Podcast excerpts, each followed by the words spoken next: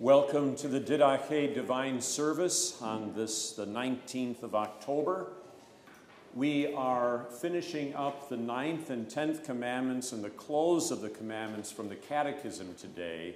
We are kind of transitioning from lesson two to lesson three. So, someone asked the prayers that I use at the beginning are those prayers that are found on the very first page of a lesson underneath the icon picture. So today I'll be using the prayer for lesson three, uh, even though our reading today will be still a review from lesson two, and then uh, we'll be transitioning into lesson three today and next week. The hymn is 581, our Ten Commandments hymn. These are the Holy Ten Commands. We sing stanzas 1 and then 10 through 12. Stanza 10 is the stanza that takes up the ninth and the tenth commandments dealing with covetousness. Let us begin in the name of the Father, and of the Son, and of the Holy Spirit. Amen. Amen. The Lord be with you. And also with you. Let us pray. Almighty and everlasting God, you despise nothing you have made and forgive the sins of all who are penitent. Create in us new and contrite hearts, that lamenting our sins and acknowledging our wretchedness, we may receive from you full pardon and forgiveness. Through Jesus Christ, your Son, our Lord, who lives and reigns with you in the Holy Spirit one God, now and forever. Amen. Amen. Hymn 581, stanzas 1, 10 through 12.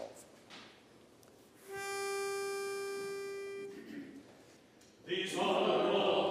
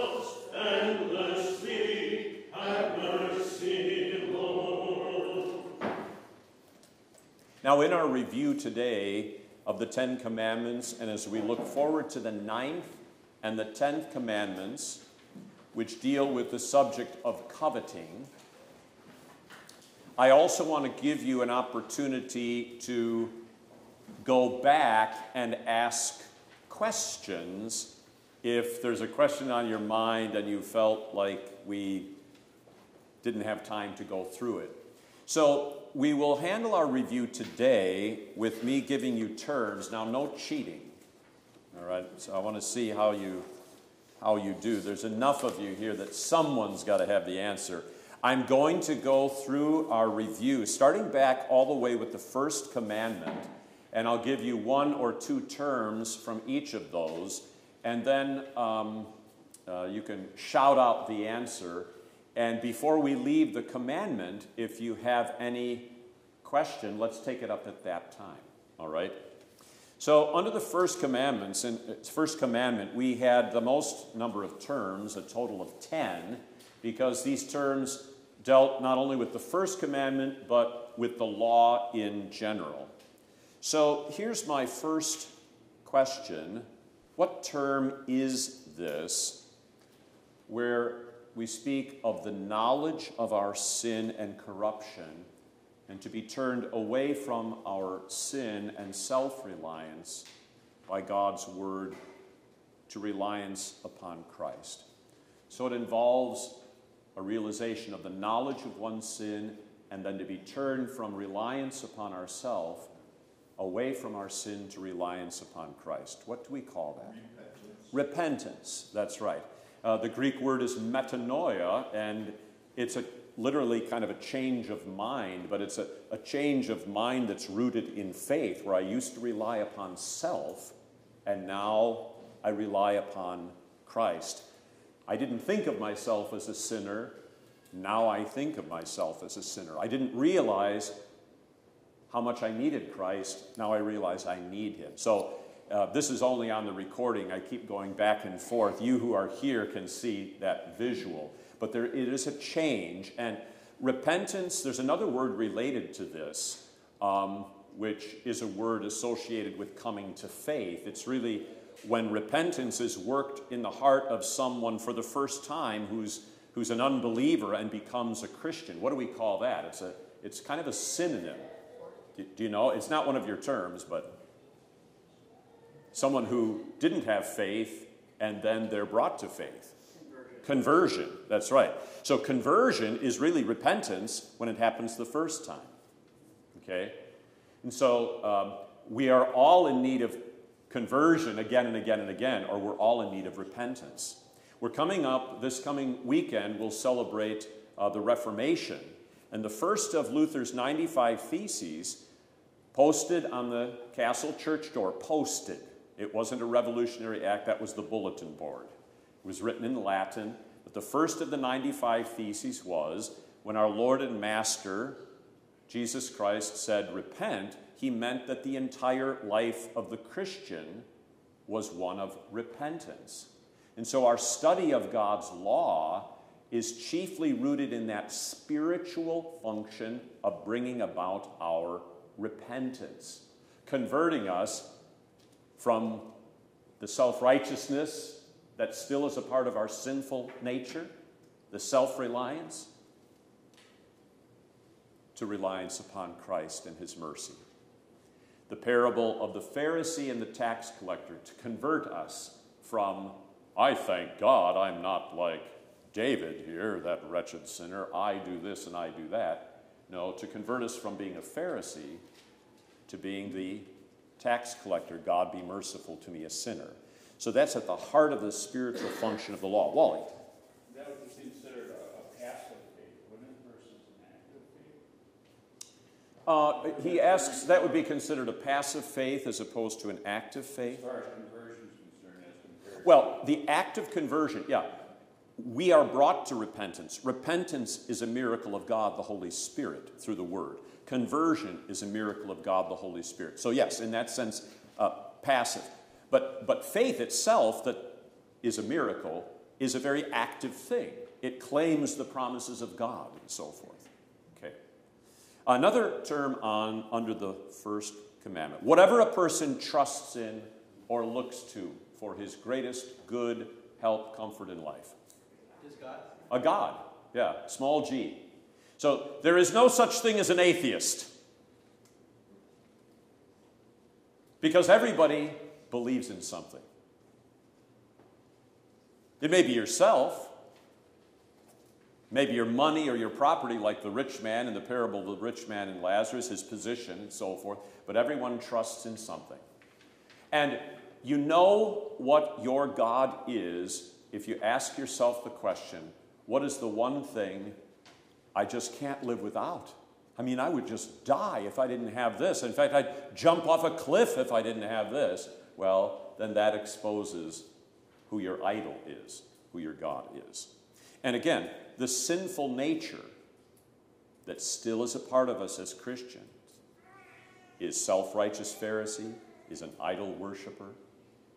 So you see, we go back to our whole life is one of repentance, where the old nature is killed, the new nature is raised up. Okay, finally, under the first commandment, how about this term? What we are to do and not to do. or the demands of God upon every person. What do we call that? The law. That's right. The law. The law tells us what we are to do. The gospel, on the other hand, tells us what God has done for us in Christ.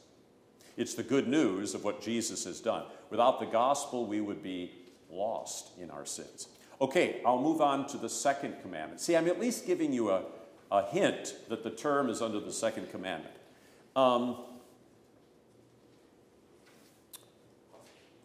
the words by which God tells us who He is and by which we call upon Him in trouble. Pray, praise, and give thanks. See, this is an easy, hard one. The, the words by which God tells us who He is. George, did you say? The name of God. The name of God. Okay, shout it out. Don't, don't be shy. Okay? Yeah, the, it's a it's a difficult definition. How do you define the name of God? Because the second commandment says, You shall not misuse the name of the Lord your God, or thou shalt not take the name of the Lord your God in vain. It's the words by which God, He reveals Himself to us, tells us who He is. And the, the words by which we call upon Him Lord God, Heavenly Father, Father, Son, Holy Spirit, Lord Jesus. Okay? Name of God. Yes? What about Yahweh? What about Yahweh, Y A H W E H, is an, uh, an attempt to put into words that we can, a word that we can pronounce, the I am at the burning bush. So Yahweh means I am. The other version of that is Jehovah. Okay? So Yahweh, uh, that is closer to saying it in Hebrew. Okay? All right, good. Uh, last term on this one anything that involves the occult or seeking knowledge, information, guidance, or pleasure from spirits other than God, including astrology, fortune telling, seances, palm reading, Ouija boards, etc., all of which would be forbidden under the second commandment. Satanic arts, the old uh, uh, translation had witchcraft, okay? But included here is also superstition as a separate term, trying to seek help from God through ways other than what he attached his word of promise to. Okay? All right. Under the third commandment. If anybody has a question as we go, just raise your hand. To devote yourself and anything of your person and life to the hearing and learning of God's word, including a day, a time, a work, a place, a thing. To, what's that? Worship. Not exactly. worship, at the heart of worship, is faith. To devote yourself or anything to God's word. What's that? to keep? To keep holy. Remember, holiness has to do with God's word. Remember the Sabbath day to keep it holy. Why is the day kept holy? Because the word of God is a part of it. Why is Cherie holy? Because she lives her life according to God's word. Okay? So God's word and holiness go together. So in the Lord's Prayer, when we pray, Hallowed be thy name, we're praying that we would lead our lives according to God's word, that I would preach it, and that you would receive it and live your lives according to it. That's a holy life. Hallowed be thy name. Again, these terms are intended to, are intended to define words or phrases that are found in the catechism. Susan. I was going to say sanctify, is that the same thing or is that a different definition? No, uh, to keep holy and to sanctify are the same thing. Hmm? And so the Holy Spirit, holy, why is he? Here's a good, I'm glad you asked that question because the Holy Spirit, we speak of him as the sanctifier. How does he sanctify? He sanctifies not by zapping us. Okay? The Holy Spirit sanctifies by the Word of God. You can never sp- separate the Holy Spirit from the holy Word of God. Okay? So, hallowed be thy name is to sanctify, which is the Spirit's work by the Word.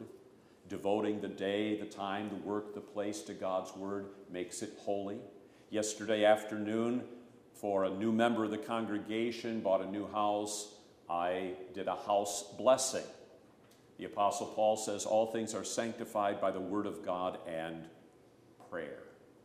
And prayer is the voice of faith that claims the promises. Remember, in the second commandment, we said, uh, um, God says, Pray to me. Third commandment, hear me. Do you see how they go uh, together? All right. Moving on then to this definition under the third commandment. the revelation of God to mankind through the scriptures of the apostles and prophets. Through this prophetic and apostolic revelation, God tells us of Himself, shows us our sin, brings us to faith in Christ, etc.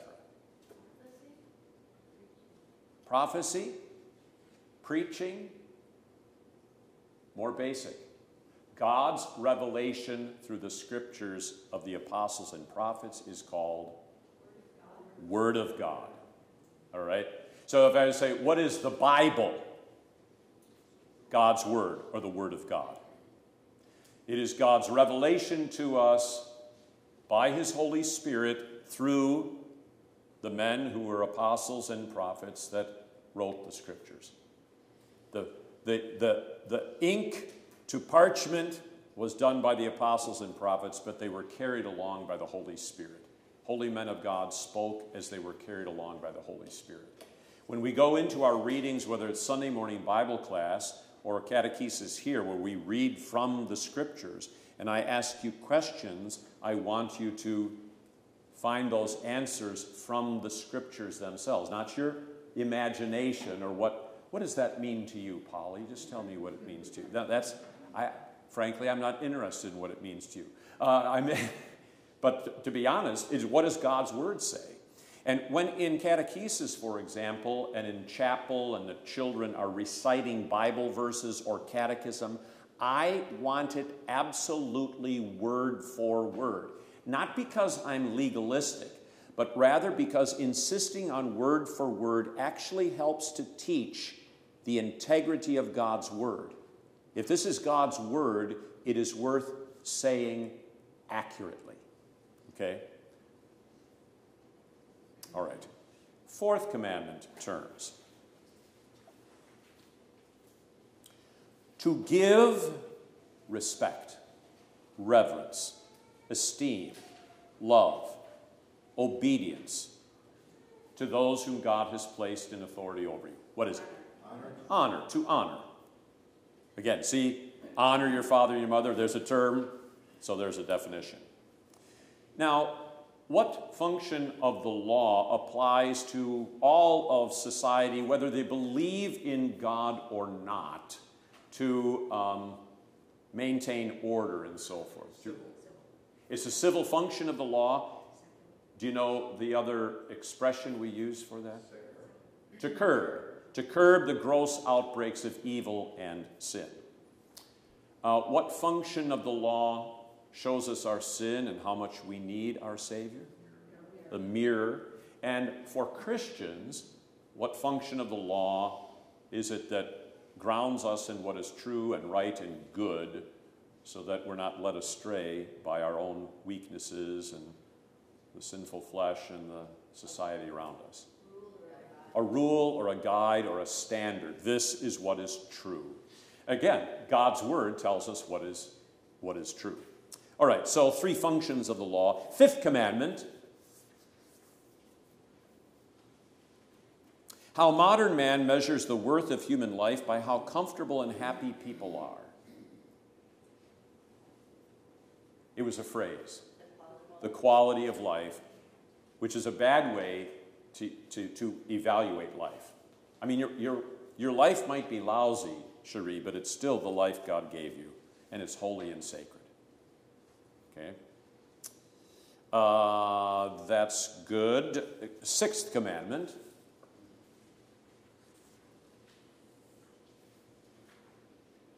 The institution established by God for the union of a man and a woman in one flesh, for the procreation of children, and the help and comfort given and received by each of them in prosperity and adversity. Marriage. Marriage. Yeah, this institution the man and the woman are to love, honor, and be faithful to each other until death parts them. It is entered into by the public exchange of promises, but as I pointed out to the couple on Friday, Leah and Nicholas, God is the one joining them together. So when you enter into marriage and you're the right component parts, and by that I mean you're a man and you're a woman, and that's the right component parts. If you enter into marriage and you're the right component parts, and you enter into it by the giving and receiving of promises, I promise to love you for better, for worse, for richer, for poor, and so forth, forsaking all others, give myself entirely to you. Then the pastor says, I pronounce you husband and wife. Even the justice of the peace pronounces you married. And since God establishes even the civil realm, a civil marriage is still God joining them together. In the churchly wedding, God is joining them together, and you hear in the Christian church, I pronounce you husband and wife in the name of the Father and of the Son and of the Holy Spirit. It's actually a very important thing, and Jesus speaks of it when he says, What God has joined together, let not man separate. So there's more than the two of you involved in marriage if you're a husband and wife. The third party is the most important party because it, it done be his institution. I created it. Therefore, he decides what the component parts are. So you can be two women or two men or a, a man and a chicken, and you can call yourself married, but you ain't married, not in the eyes of God. And even natural law says the same thing. And natural law for several millennia has said the same thing. Sometimes they've had multiple wives, but it's always been a man and a woman. Anything else is destructive of the fabric of society and culture. All right. He's a bigot. No, we're just following God's word. All right, finally, uh, seventh commandment. All the material gifts which God has given you, over which He has appointed you uh, a steward. Property. Property. Yeah.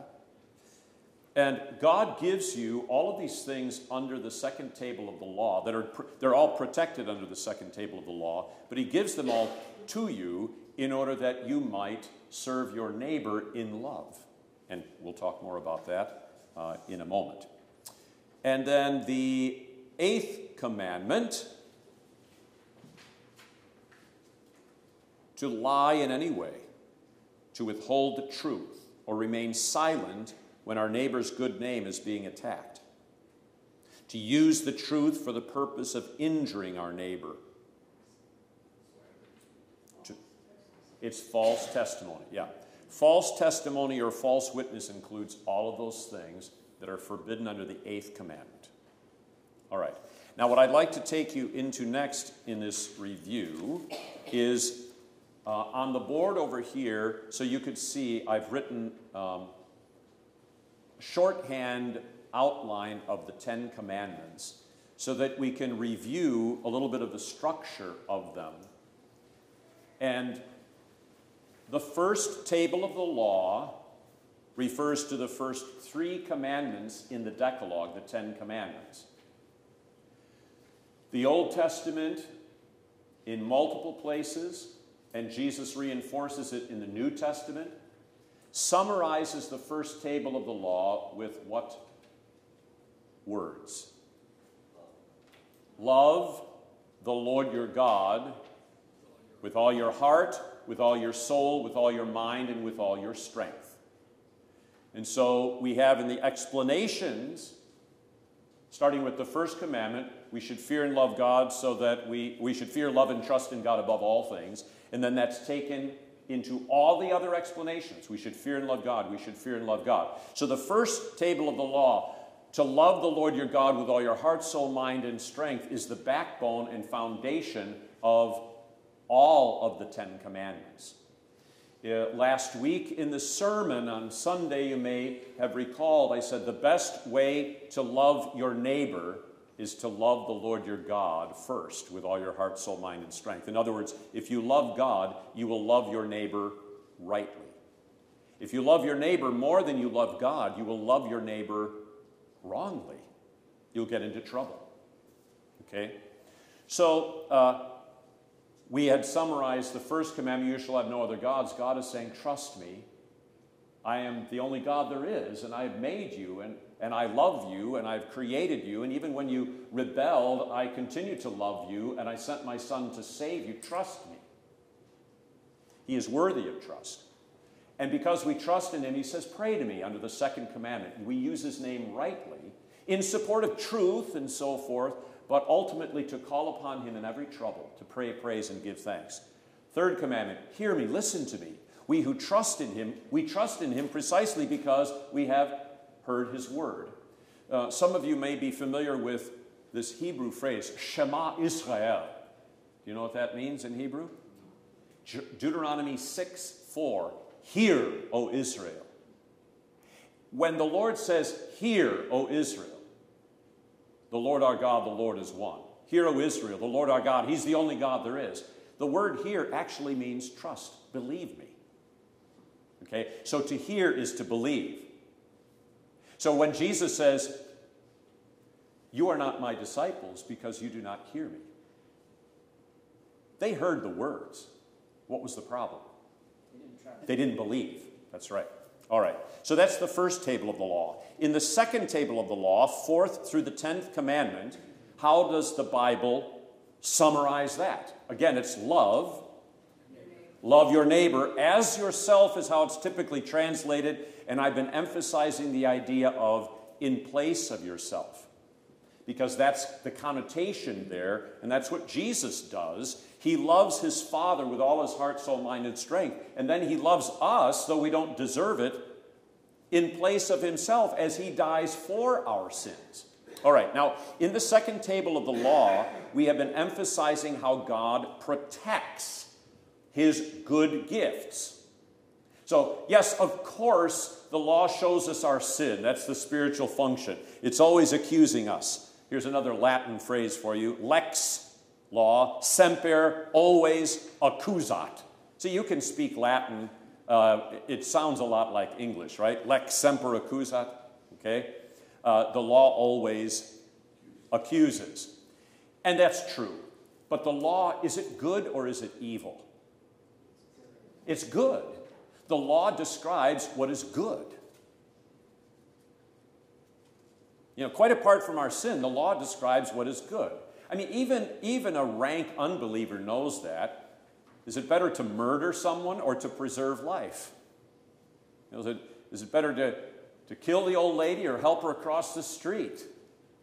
I mean, even the rank unbeliever knows which is which there, right? So the law defines what is good. And, and that's why to transgress the law is not only that that's a bad thing to do, but it has consequences that mess up God's good order. Order. Order. O R D E R. That's an important thing. In the book of Genesis, in creation, God is ordering things. As much as we live in a world that teaches evolutionary theory and that there is no order, it's absurd. Everybody, if you just stand back and look, you don't have to be a Christian to realize that there's order. Why does water, when it freezes, stay on top and not sink? That doesn't make any sense, but there's order in the creation male and female and so forth. And God not only creates, but He delineates that order in the first and second chapters of Genesis. So the law and the second table of the law in particular are protecting those good gifts. So, fourth commandment, the gift of family. the gift of father and mother, and God's authority in those institutions. You sin against your mama, you disrespect your mama, you're disrespecting God. If everybody respected their father and their mother, there wouldn't be any crime on the streets of Milwaukee. Zippo, nada, nothing. It's true. But because there isn't, or there's a breakdown in family, I'm telling you right now, single parent households are detrimental to the society and culture. That in no way means that I should say that a, a woman should stay with a husband who's beating her up. That's a separate issue. But copulating ad infinitum with people who are not your spouse and popping out kids here and there that have no stability of a father and mother in the home is detrimental to the society and culture. Look at the consequences. So the fourth commandment means that there are protections that God wants to give to this most important institution of family. Again, the component parts are a father and a mother through whom God brings children into the world. That leads us to the fifth commandment the sanctity of life. And then marriage, the sixth commandment, the sanctity of marriage. And we pointed out when we were going over these that there is a very interrelated kind of Trinitarian relationship to those three six, uh, fourth, fifth, and sixth. They all fit together. Okay? If you honor your marriage, your family will go well. If husband is loving his wife, mama will be able to love and care for the children, and he will be also helping them and teaching them through that, and so forth. John. I'm curious uh, as to why it is that Roman Catholics seem to have claimed the platform for pro-life, and us Lutherans are nowhere to be heard or seen, at least in the public square. Well, uh, he says, why do the Roman Catholics get to claim the pro life position and we Lutherans are nowhere to be seen? Well, we are to be seen, but the, one of the problems is Roman Catholicism is, at least for the most part on that issue, uh, one voice. You don't have the Roman Catholic Church of the ELCA and then the Roman Catholic Church of the Lutheran Church Missouri Synod or of the Wisconsin Synod. So our voice as Lutherans often gets uh, muddled and muted by the ELCA, which pretty soon they won't be bigger than us because they're losing membership at such an alarming rate. Uh, but when people in the United States, and certainly the left and the media would be in this camp, they're going to go, they're not going to go to Matthew Harrison, the president of the Missouri Synod, to have a statement about our views on abortion. They're going to go to the bishop of the ELCA and who will say, it sounds like a great thing. The woman's right to murder her child. I mean, to choose. Okay? So I think that's part of it. But we do stand, there's, there's Lutherans for Life and, and the Life March and so forth. But, all right, so these three particularly go together fourth, fifth, and sixth with family, life, and marriage that God wishes to protect. And then it leads us to the seventh commandment you shall not steal the gift of property. And finally, the eighth commandment, one's good name, the gift of a reputation. Now, this is all going to lead then into our final discussion on the Ten Commandments, uh, specifically, the ninth and the tenth. You shall not covet your neighbor's house, the ninth commandment. You shall not covet your neighbor's wife, his manservant or maidservant, his ox or donkey, or anything that belongs to your neighbor. The tenth commandments. Now, covetousness is a sin of the heart. If you look over all of these little things on the board as, as simple reminders of what each commandment is about, the sin of covetousness, which is a matter of the heart, takes us back to which? First. The first, trust. Yeah. So co- covetousness is literally false faith or idolatrous faith. It's making a God out of those things that God has not given you. So when we talk about coveting as desiring or insisting upon that which God has not given you, you're actually, you're not only coveting that person or that thing, you're making a God out of them. Okay? Wally.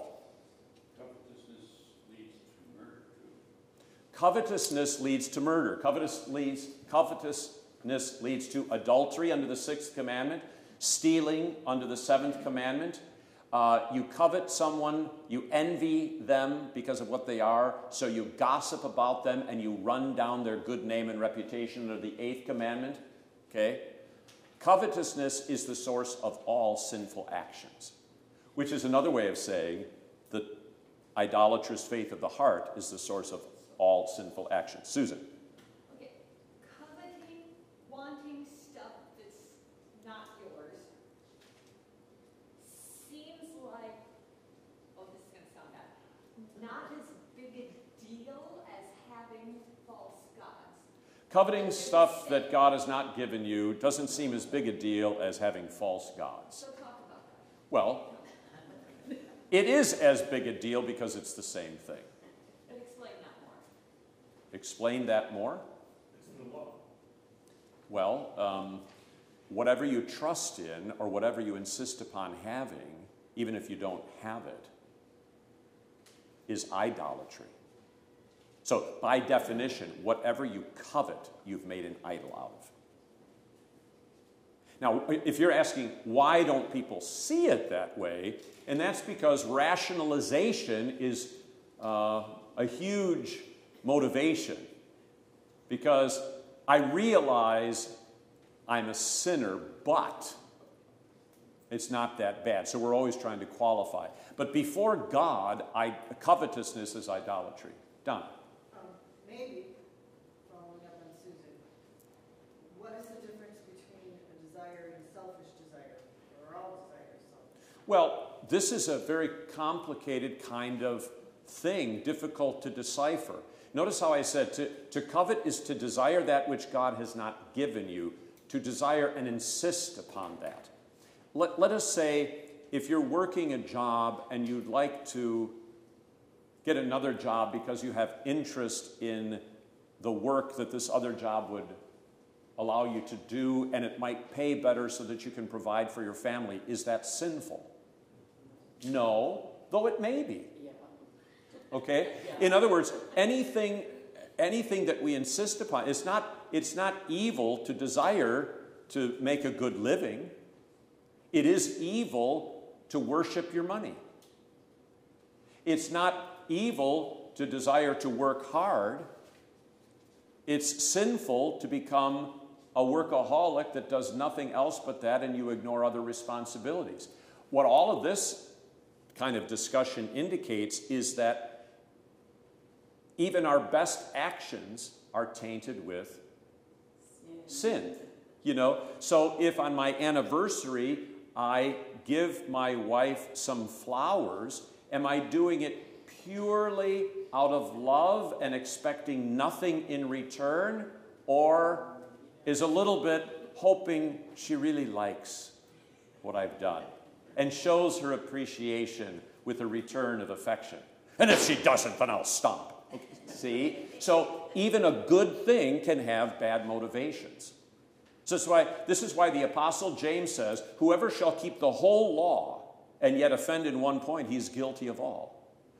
We'll, take, we'll come back to this when we get to confession and absolution, and we have the great story of David, the king in the Old Testament, who covets another man's wife, and it leads to all manner of disaster in his life out of that one covetous desire. But the point here is it's very difficult to, there is no such thing as a pure motivation. Therefore, we had better be living by faith in Christ, not at all in ourselves. Okay. Now, a couple more things I have to say on the ninth and tenth commandments, and then we'll go into them specifically with the terms. And that is the question is often raised about the numbering of the Ten Commandments. Okay?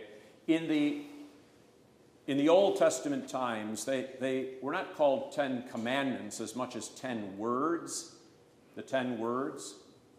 And for the Jews, for the Old Testament children of Israel, the first word was, I, the Lord your God, have brought you out of the land of Egypt, out of the house of bondage. Then the second word, you shall have no other gods, and so forth. And so it ended with the tenth, as you shall not covet your neighbor's house or his wife or workers or animals. Okay? We are not Jews that God brought out of the land of Egypt. So, from the New Testament period of the apostles and forward, the first commandment was no longer the first word, I brought you out of the land of Egypt, but you shall have no other gods. So everything moved up, which divided the tenth into the ninth and the tenth.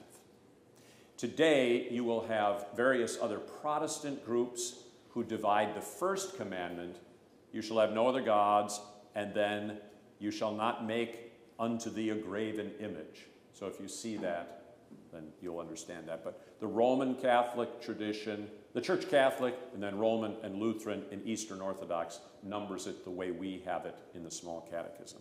Tom? Did um, God bring the Israelites out of Egypt after Moses brought the tablets down? No, no, no, no. They left Egypt through the Red Sea to Mount Sinai where they received the law. Yep. Okay, now if you'll turn in your uh, Lutheran Catechesis book to page 65, you have the ninth commandment there. And we'll take the language of the ninth commandment, the language of the tenth commandment, and the terms, and then we will go to the close of the commandments. And I will ask you, and I, you can please respond what is the ninth commandment? You shall not covet your neighbor's house. Here, God protects the affections of the heart from idolatry, or what he, that's what he intends to do. We say repeatedly what the scriptures teach that the heart is the seat of faith. Now, the faith of the heart is not necessarily in Christ or in the triune God. The faith of the heart could be in something else.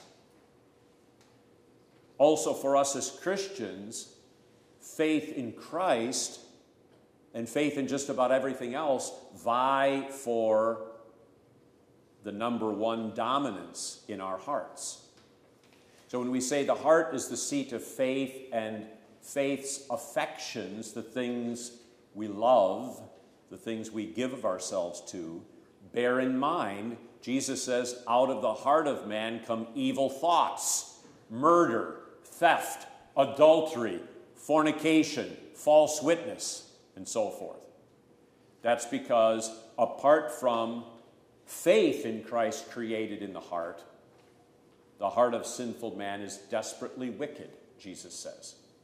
So, what we talked about just a moment ago, all sinful words and actions flow from the heart. So, we are, as Christians, we remain somewhat schizophrenic. And Paul expresses that when he says, the flesh, there he's talking about the sinful nature, lusts against the spirit or desires things that are contrary, contrary to the spirit, and the spirit desires things that are contrary to the flesh. There's warfare, so that you do not always do the things that you wish as a Christian. So when you hear me preach about how I want to love God, I want to love my neighbor, and then I find myself not doing it, it's expressing that conflict. Okay? But in the ninth and the tenth commandments, God is not only wanting to protect the affections of our heart, the heart being the seat of one's trust, one's faith, but also wants to point out, as I think Wally or, or Tom mentioned, that out of that covetous desire, all the other transgressions flow. Okay, so it becomes a warning. No wonder then, historically, for 1,500 years, uh, they divided the ninth and the tenth into two commandments because of how, how devastating covetousness is. The ninth commandment deals with more inanimate objects like things, house, property, money. The tenth commandment especially zeroes in on relationships like another man's wife or trying to get the affections of someone else to turn to you. All right. Um, the explanation what does this mean? We should fear and love God so that we do not scheme to get our neighbor's inheritance or house or get it in a way which only appears right, but help and be of service to him in keeping it. I love this explanation with the language of scheming. Does anybody remember what the old translation was? It actually finds its way into jurisprudence, which is this field of law. David? Craftily seek. Or obtaining something by a show of right. Do you remember that phraseology? A show of right actually finds its way, it's, it's of Christian origin, but it finds its way into the judicial realm in, in the civil courts.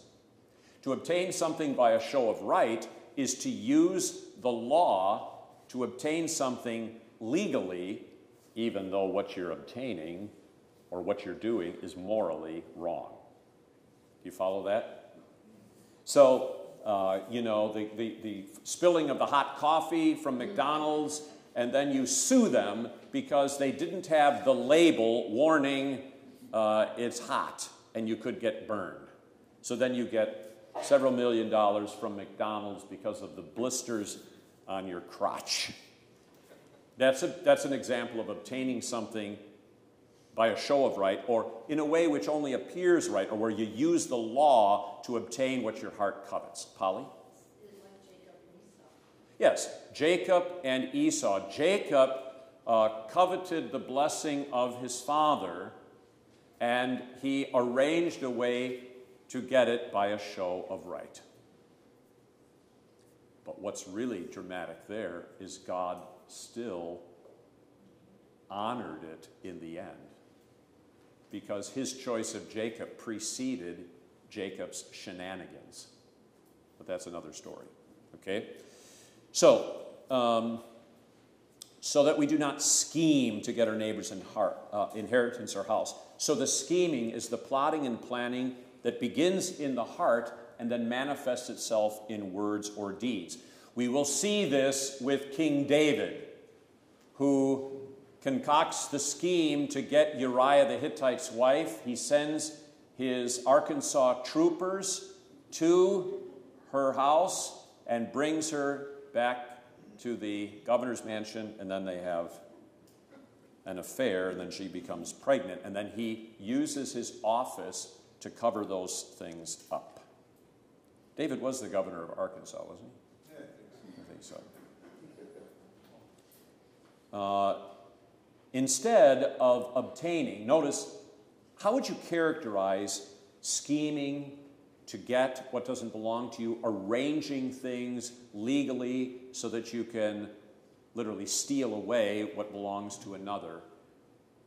What kind of motivation is at work there, in contrast to the positive of helping and be of service to your neighbor in keeping his inheritance? It's characteristic of all the transgressions. It's you who wants it. Okay, you're, you're on the right track. Remember how we summarize the law here love God, love your neighbor. So you're trusting yourself? Yes, yes. You're loving yourself. So it's selfish.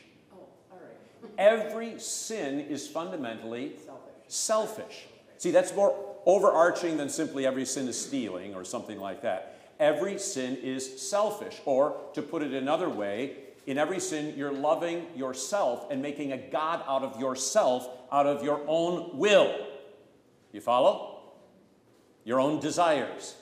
I gotta have this. Okay? So, again, notice how it violates the, the, the foundation of the law love for God and love for the neighbor. Sure? That's why you're emphasizing not love your neighbor as yourself. Correct. That's why I'm emphasizing love your neighbor in place of yourself. Yeah. So you want to help and be of service to your neighbor in keeping it. The attitude, I'm not going to get involved, I'm not going to get involved. When someone is being hurt, We've had this culture of, uh, you know, do it for you for a long time. Right, I mean, the eighties were called the me generation. do it for you for a long time. Right. I said this last week, I've said it before, that part of the design and the order in God's good law is this great truth that when you sincerely live according to it, it's much more fulfilling.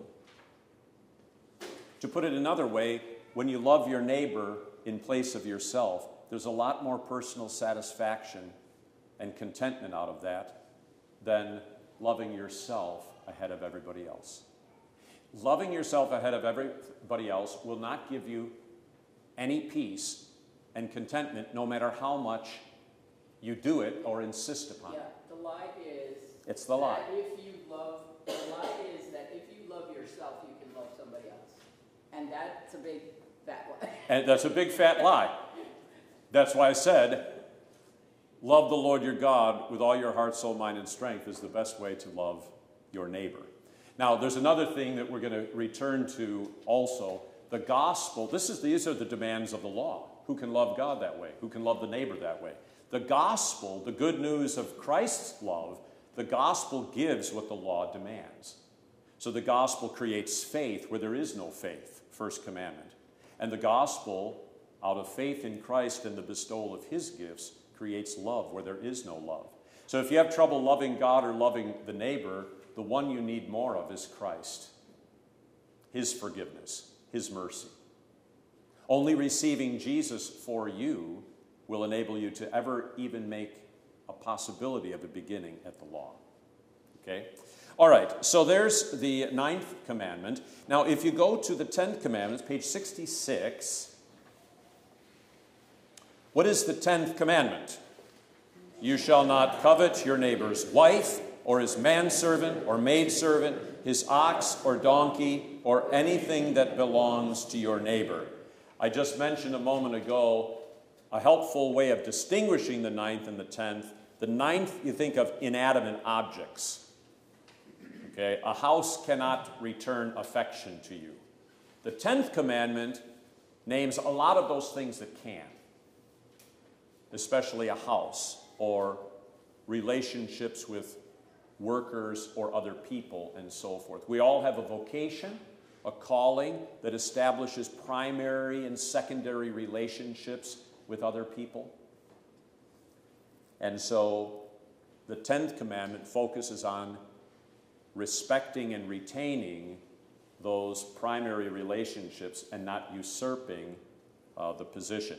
I'll give you an example that some people don't often think of. It would be sin against the 10th commandment to usurp the parental uh, position that belongs to a parent from the child of that parent. In other words, I could undermine the child's honor, obedience, and respect for the parent by attacking the parent in the presence of the child in a way to try to get the child to trust me, because after all, your parents are dirty rat finks. Okay, that would be uh, an example of not helping to maintain those relationships, but tearing them down. And so, look at what the explanation says. What does this mean? We should fear and love God so that we do not entice or force away our neighbor's wife, workers, or animals, or turn them against him. Stop. Or turn them against him. Doing things to turn away the loyalties, the honor, the love, the affection that rightly belongs to that person away from them to yourself or someone else. But look at the next phrase. Say that. But urge them to stay and do their duty. So, to be there to help support a husband and wife to stay married is a good thing. As opposed to, I know your husband, he's a no good think. Why don't you dump the.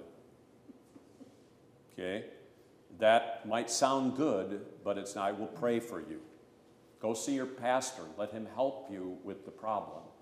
I know he does marital catechesis. You know, help and support him. Urge them to stay and do their duty. We take no pleasure in the destruction of the order in society or the order in relationships that are undermined and destroyed by sin. We take no pleasure in that. So even, uh, even if a, a man is beating his wife and she has to separate from him, absolutely, I would say that has to happen. I take no pleasure in that. Would to God that the husband repent of his sin, get help to keep the marriage together. Okay? All right. So let's take a look at just a, there's just a couple of terms on the ninth and tenth commandments, four of them, and then that'll take us into the terms on the close of the commandments before we read the text. To covet the self, this is page 309, the definitions. The selfish desire. Notice that's why I asked you that question before. What is the overarching issue? Selfishness. The selfish desire to have or possess something or someone that is not given to you by God. Covet. Envy is a related concept. A bitterness or resentment toward another person because of who he is or what he has. So, what happens is you covet someone for what they have, and then when you can't get it, you attack them with bitterness. Oh, you think you're so good, LaFour, don't you? Okay? And so envy manifests itself in this destructive behavior, a bitterness and a resentment because of what they have. A show of right, we talked about to use the law in ways that only appear right in order to accomplish your will or obtain positions or things. Original sin. Now, sin itself is rebellion against God, mistrust. Original sin is the condition of being sinful. Adam did not only sin, but when he sinned, that original sin, he became sinful. So, original sin is the sinful condition or nature that is a part of every human being since Adam. It is passed on to us at our conception, which means that according to our origin from Adam, we have no natural fear of God, love for God, or trust in God. That has been compromised by becoming sinful. That's why elsewhere in the Catechism it'll say, I can't by my own reason or strength believe but the Holy Spirit has called me by the gospel. So we sin in thoughts, we sin in words, we sin in deeds because we are sinners. Susan. It has become popular in the last couple of years to say that America has an original sin. I don't think that makes any sense. It's not theological talk, I don't think. No, but isn't it, isn't it um, interesting how there is a desire to ape the biblical language by using the concept of original sin and applying that, in this case, to racism? Yeah. All right. Uh, now, the close of the commandments. I'm going to take the terms now, and we're almost done for today, and then go into highlighting the explanation, and it wraps up what I put on the board over here. In the close of the commandments, he says, I, the Lord your God, am a jealous God. So there's a need to define what is the jealousy of God, because normally, do we think of jealousy as a positive thing or a negative thing? Negative. negative. But not when it's God's jealousy. His jealousy, I like to explain, is most like a parent, a father's jealousy for his children to protect them. He knows what is best for them. And if they violate what is best for them, he gets angry. Or if someone else violates that, he gets angry. You can think of all of these stories, you know, a, a grandfather or a father whose children is abducted by some uh, horrible, wicked person, and the father goes ballistic and kills the guy and rescues the child. I say, Hallelujah. That's his job, that's his office. But that jealousy is this no one loves you more than I do. No one knows what's best for you than I do. No one knows how to protect you like I do. And anybody, including you, who violate that, you know, falls under the anger or the wrath of God. Do you follow that? So that's the jealousy of God. And He really does know what's best. And that's what the Ten Commandments say. So, uh, the demand of God's law that we give all honor and glory to Him, and the threat, why? Because He is God and there ain't no one else. He knows what's good above all others. And it's the threat of God's law to punish all who transgress His commandments, which is why you punish your children. It's not because you want to do it. Oh, I hope they, I hope they're naughty because I just love punishing them. You know, even, even the exacting of punishment or discipline is an act of love on God's part. If that's true of the parent who disciplines a child, how much more is it true of God? And we as fathers bear his name. God the Father, we bear God's name in our office. Punishment is to exact payment or restitution for sin. Restitution involves making things right as well as punishment, exacting payment. Wrath, the just anger, just or righteous anger of God against the sinner that demands payment for sins. Now, in the close of the commandments, this is what the law demands restitution for sin, punishment. God's wrath is poured out against the sinner. When we talk about Christ fulfilling the law, remember, I did not come to destroy the law, but to fulfill. He received the wrath of God and the punishment that you and I and the whole world deserve for our sins.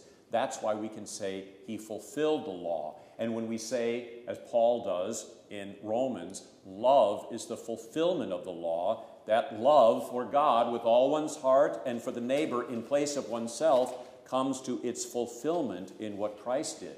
This is the greater righteousness that we must have and receive by faith, or we cannot inherit the kingdom. And so that leads us to mercy, the kindness and grace of God that does not hold our sins against us, but freely forgives us for Christ's sake. Now, the curse of the fall, and the next term, the promise, we will return to again when we're in the first article of the Creed under creation and then man's fall into sin. The curse of the fall is God's act. Let me repeat that. The curse of the fall is God's act. Like a father who takes away the video games from the child. He might consider that a curse, but the father is doing it. So the curse of the fall because of man's fall into sin, God cursed the creation. In pain, you will bring forth children. You will sweat to do your work. That's the overarching two things, but it manifests itself in all manner of sickness, disease, earthquakes, famine, pestilence, and so forth, as it's listed. So, COVID 19 is a result of God cursing the creation. Which means, just as the law then has a spiritual function to show us our need for Christ, so also does the curse of the creation, the curse of the fall by God. And so it is incumbent upon the church to offer the only ultimate help in the face of a pandemic, which is the gospel. And then the promise, in contrast to this, God's word to Adam and Eve that he would remove the curse and redeem the world from sin, which he did in his Son. All right. And then the close of the commandments. Can we say that together on page 69? And we will review this next week. What does God, this is page 69, what does God say about all these commandments? He says, I, the Lord your God, am a jealous God, punishing the children for the sin of the fathers to the third and fourth generation of those who hate me, but showing love to a thousand generations of those who love me and keep my commandments. Now, the punishment that God delivers for the sin of the fathers to the third and fourth generation is part of the causal effect of breaking the Ten Commandments on family, marriage, society.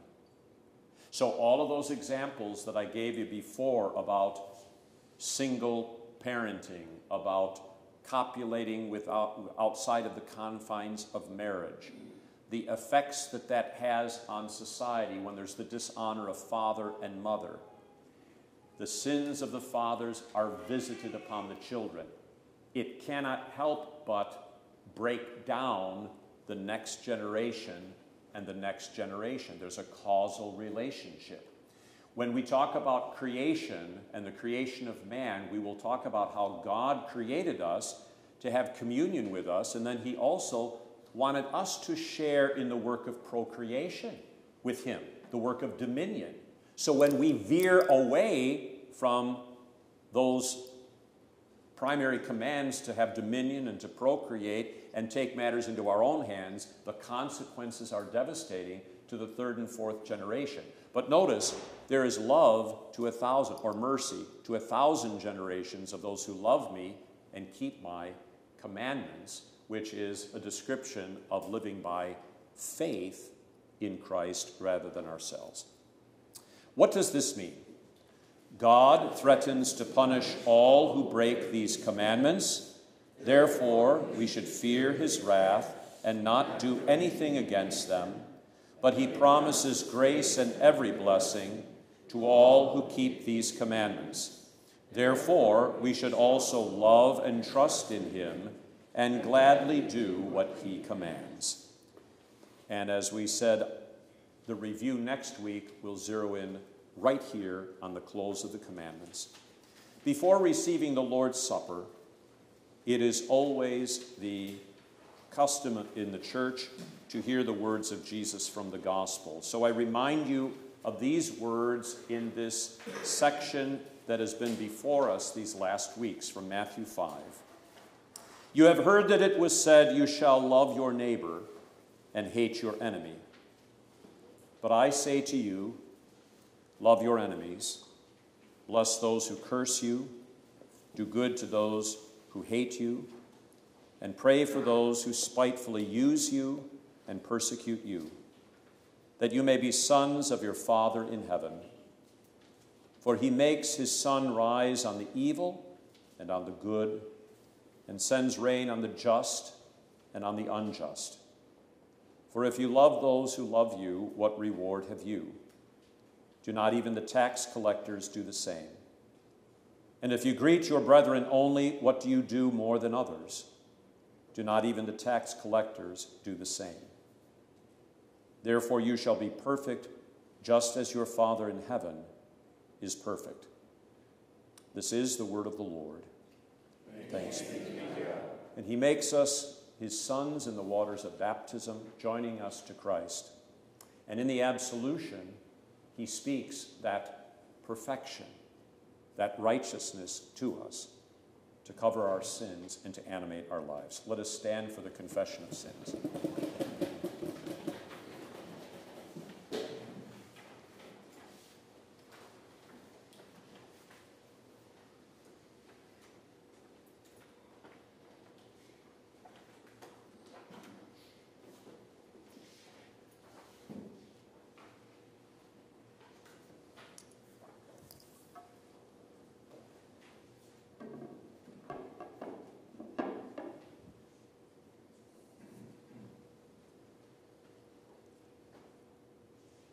Beloved in the Lord, let us draw near with a true heart and confess our sins unto God our Father, beseeching Him in the name of our Lord Jesus Christ to grant us forgiveness.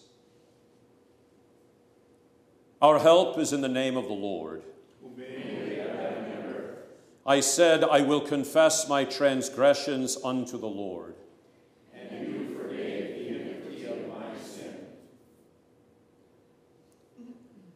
O Almighty God, merciful Father, I, a poor, miserable sinner, confess unto you all my sins and iniquities, I have ever offended you, and justly deserve your temporal and eternal punishment. But I am heartily sorry for them, and sincerely repent of them. And I pray you of your boundless mercy, and for the sake of the holy, innocent, bitter sufferings and death of your beloved Son, Jesus Christ, to be gracious and merciful to me, a poor sinful being. Upon this, your confession, I, by virtue of my office as a called and ordained servant of the Word, announce the grace of God unto all of you, and in the stead and by the command of my Lord Jesus Christ, I forgive you all your sins. In the name of the Father, and of the Son, and of the Holy Spirit. Amen. Let us pray.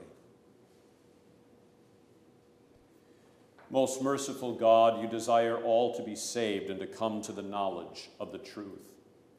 Grant that by the preaching of your gospel, we may be given the wisdom that leads to salvation. By the working of your Holy Spirit, keep us attentive to the teachings of your word. Enlighten our minds, control our wills, and purify our affections let your word be a light for our path that neither the pleasures, nor the honors, nor the pains of this life may turn away our thoughts from the fullness of life that is found only in you. Enable us in sincerity of heart to follow you, the only true God. By your holy word, enlighten all who are in error, doubt, or temptation with the sure and certain knowledge of your truth, that all who live in sin may be led to repentance show mercy and grace to all those in our congregation suffering any distress, to those who are sick or hospitalized, and to those facing death. Let them know the sure comfort of your word. We commit ourselves and all for whom we pray to your fatherly care and benediction. Be gracious to us, defend us by your power, direct us by your Spirit, that we may daily grow in grace and in the knowledge of our Savior, until we shall stand before you in the joy of everlasting glory. Through the same Jesus Christ our Lord, who lives and reigns with you in the Holy Spirit, one God, now and forever. Amen. The Lord be with you. And also with you. Lift up your hearts. We lift them to. Let us give thanks to the Lord our God. It is right to give him thanks and praise. It is truly good, right, and salutary that we should at all times and in all places give thanks to you, Holy Lord, Almighty Father, everlasting God, through Jesus Christ our Lord, who out of love for his fallen creation humbled himself by taking on the form of a servant, becoming obedient unto death, even death upon a cross, risen from the dead he has freed us from eternal death and given us life everlasting. Therefore, with angels and archangels, and with all the company of heaven, we laud and magnify your glorious name, evermore praising you and saying, Holy, holy, holy, Lord God of Sabaoth, heaven and earth are full of thy glory. Hosanna, Hosanna, Hosanna in the highest. Blessed is he that cometh in the name of the Lord. Hosanna, Hosanna, Hosanna in the highest.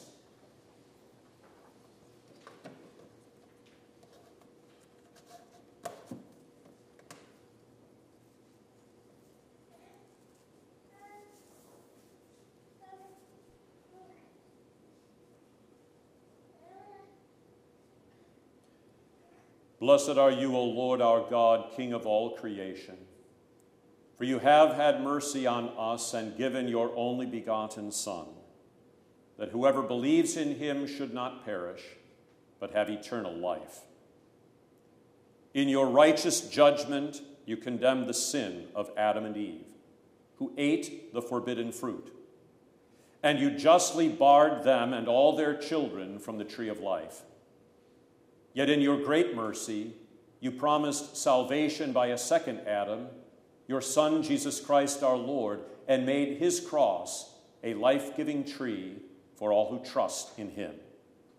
We give you thanks for the redemption you have prepared for us through Jesus Christ. Grant us your Holy Spirit that we may faithfully eat and drink of the fruits of his cross and receive the blessings of forgiveness, life, and salvation that come to us in his body and blood.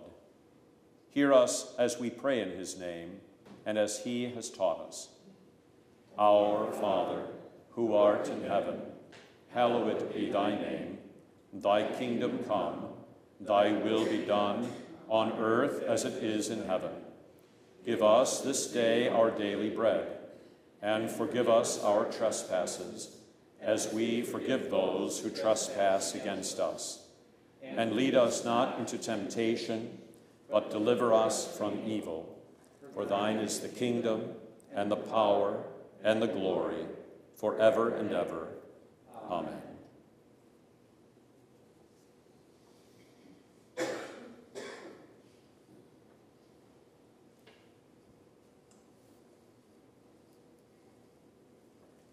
Our Lord Jesus Christ, on the night when he was betrayed, took bread. And when he had given thanks, he broke it and gave it to the disciples and said, Take, eat. This is my body, which is given for you. This do in remembrance of me.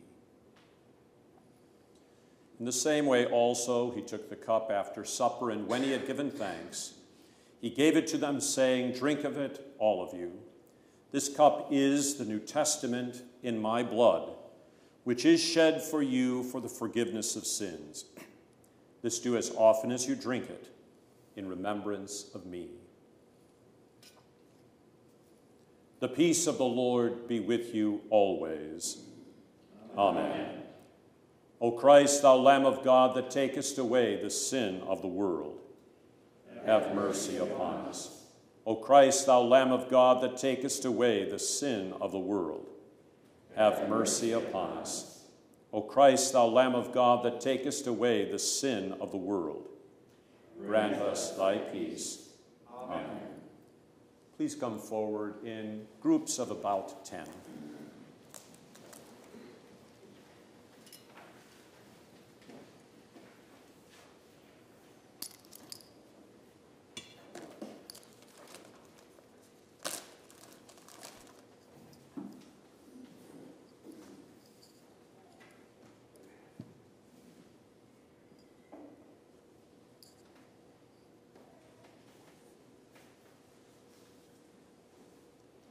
Body of Christ given for you. The body of Christ given for you. The body of Christ given for you. The body of Christ given for you. The body of Christ given for you. The body of Christ given for you. The body of Christ given for you. The body of Christ given for you. The body of Christ given for you. The body of Christ given for you the body of Christ given for you.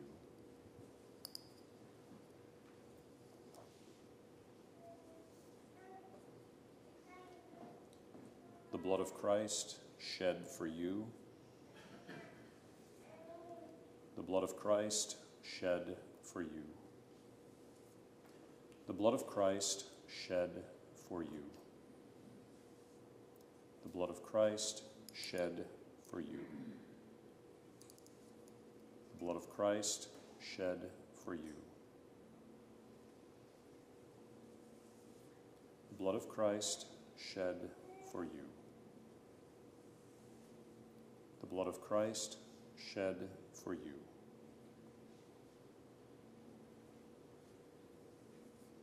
The blood of Christ shed for you.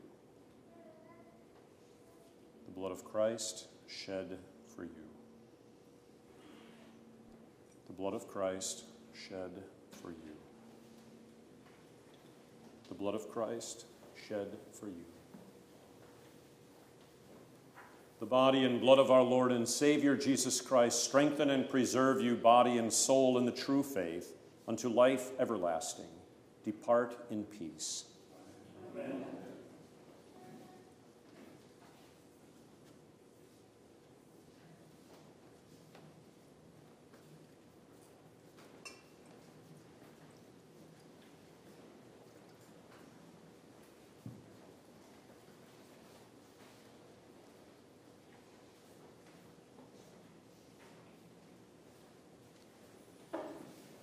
The body of Christ given for you, the body of Christ given for you, the body of Christ given for you, the body of Christ given for you, the body of Christ given for you, the body of Christ given for you, the body of Christ given for you, the body of Christ given for you, the body of Christ given for you, the body of Christ given for you.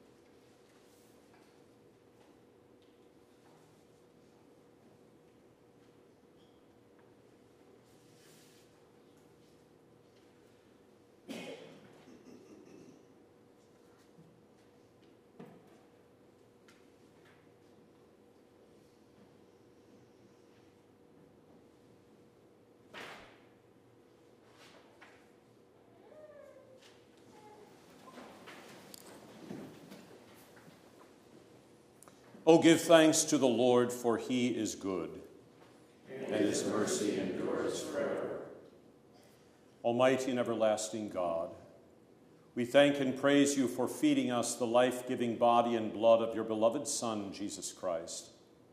Send us your Holy Spirit, that having with our mouths received the Holy Sacrament, we may by faith obtain and eternally enjoy your divine grace, the forgiveness of sins, unity with Christ, and life eternal.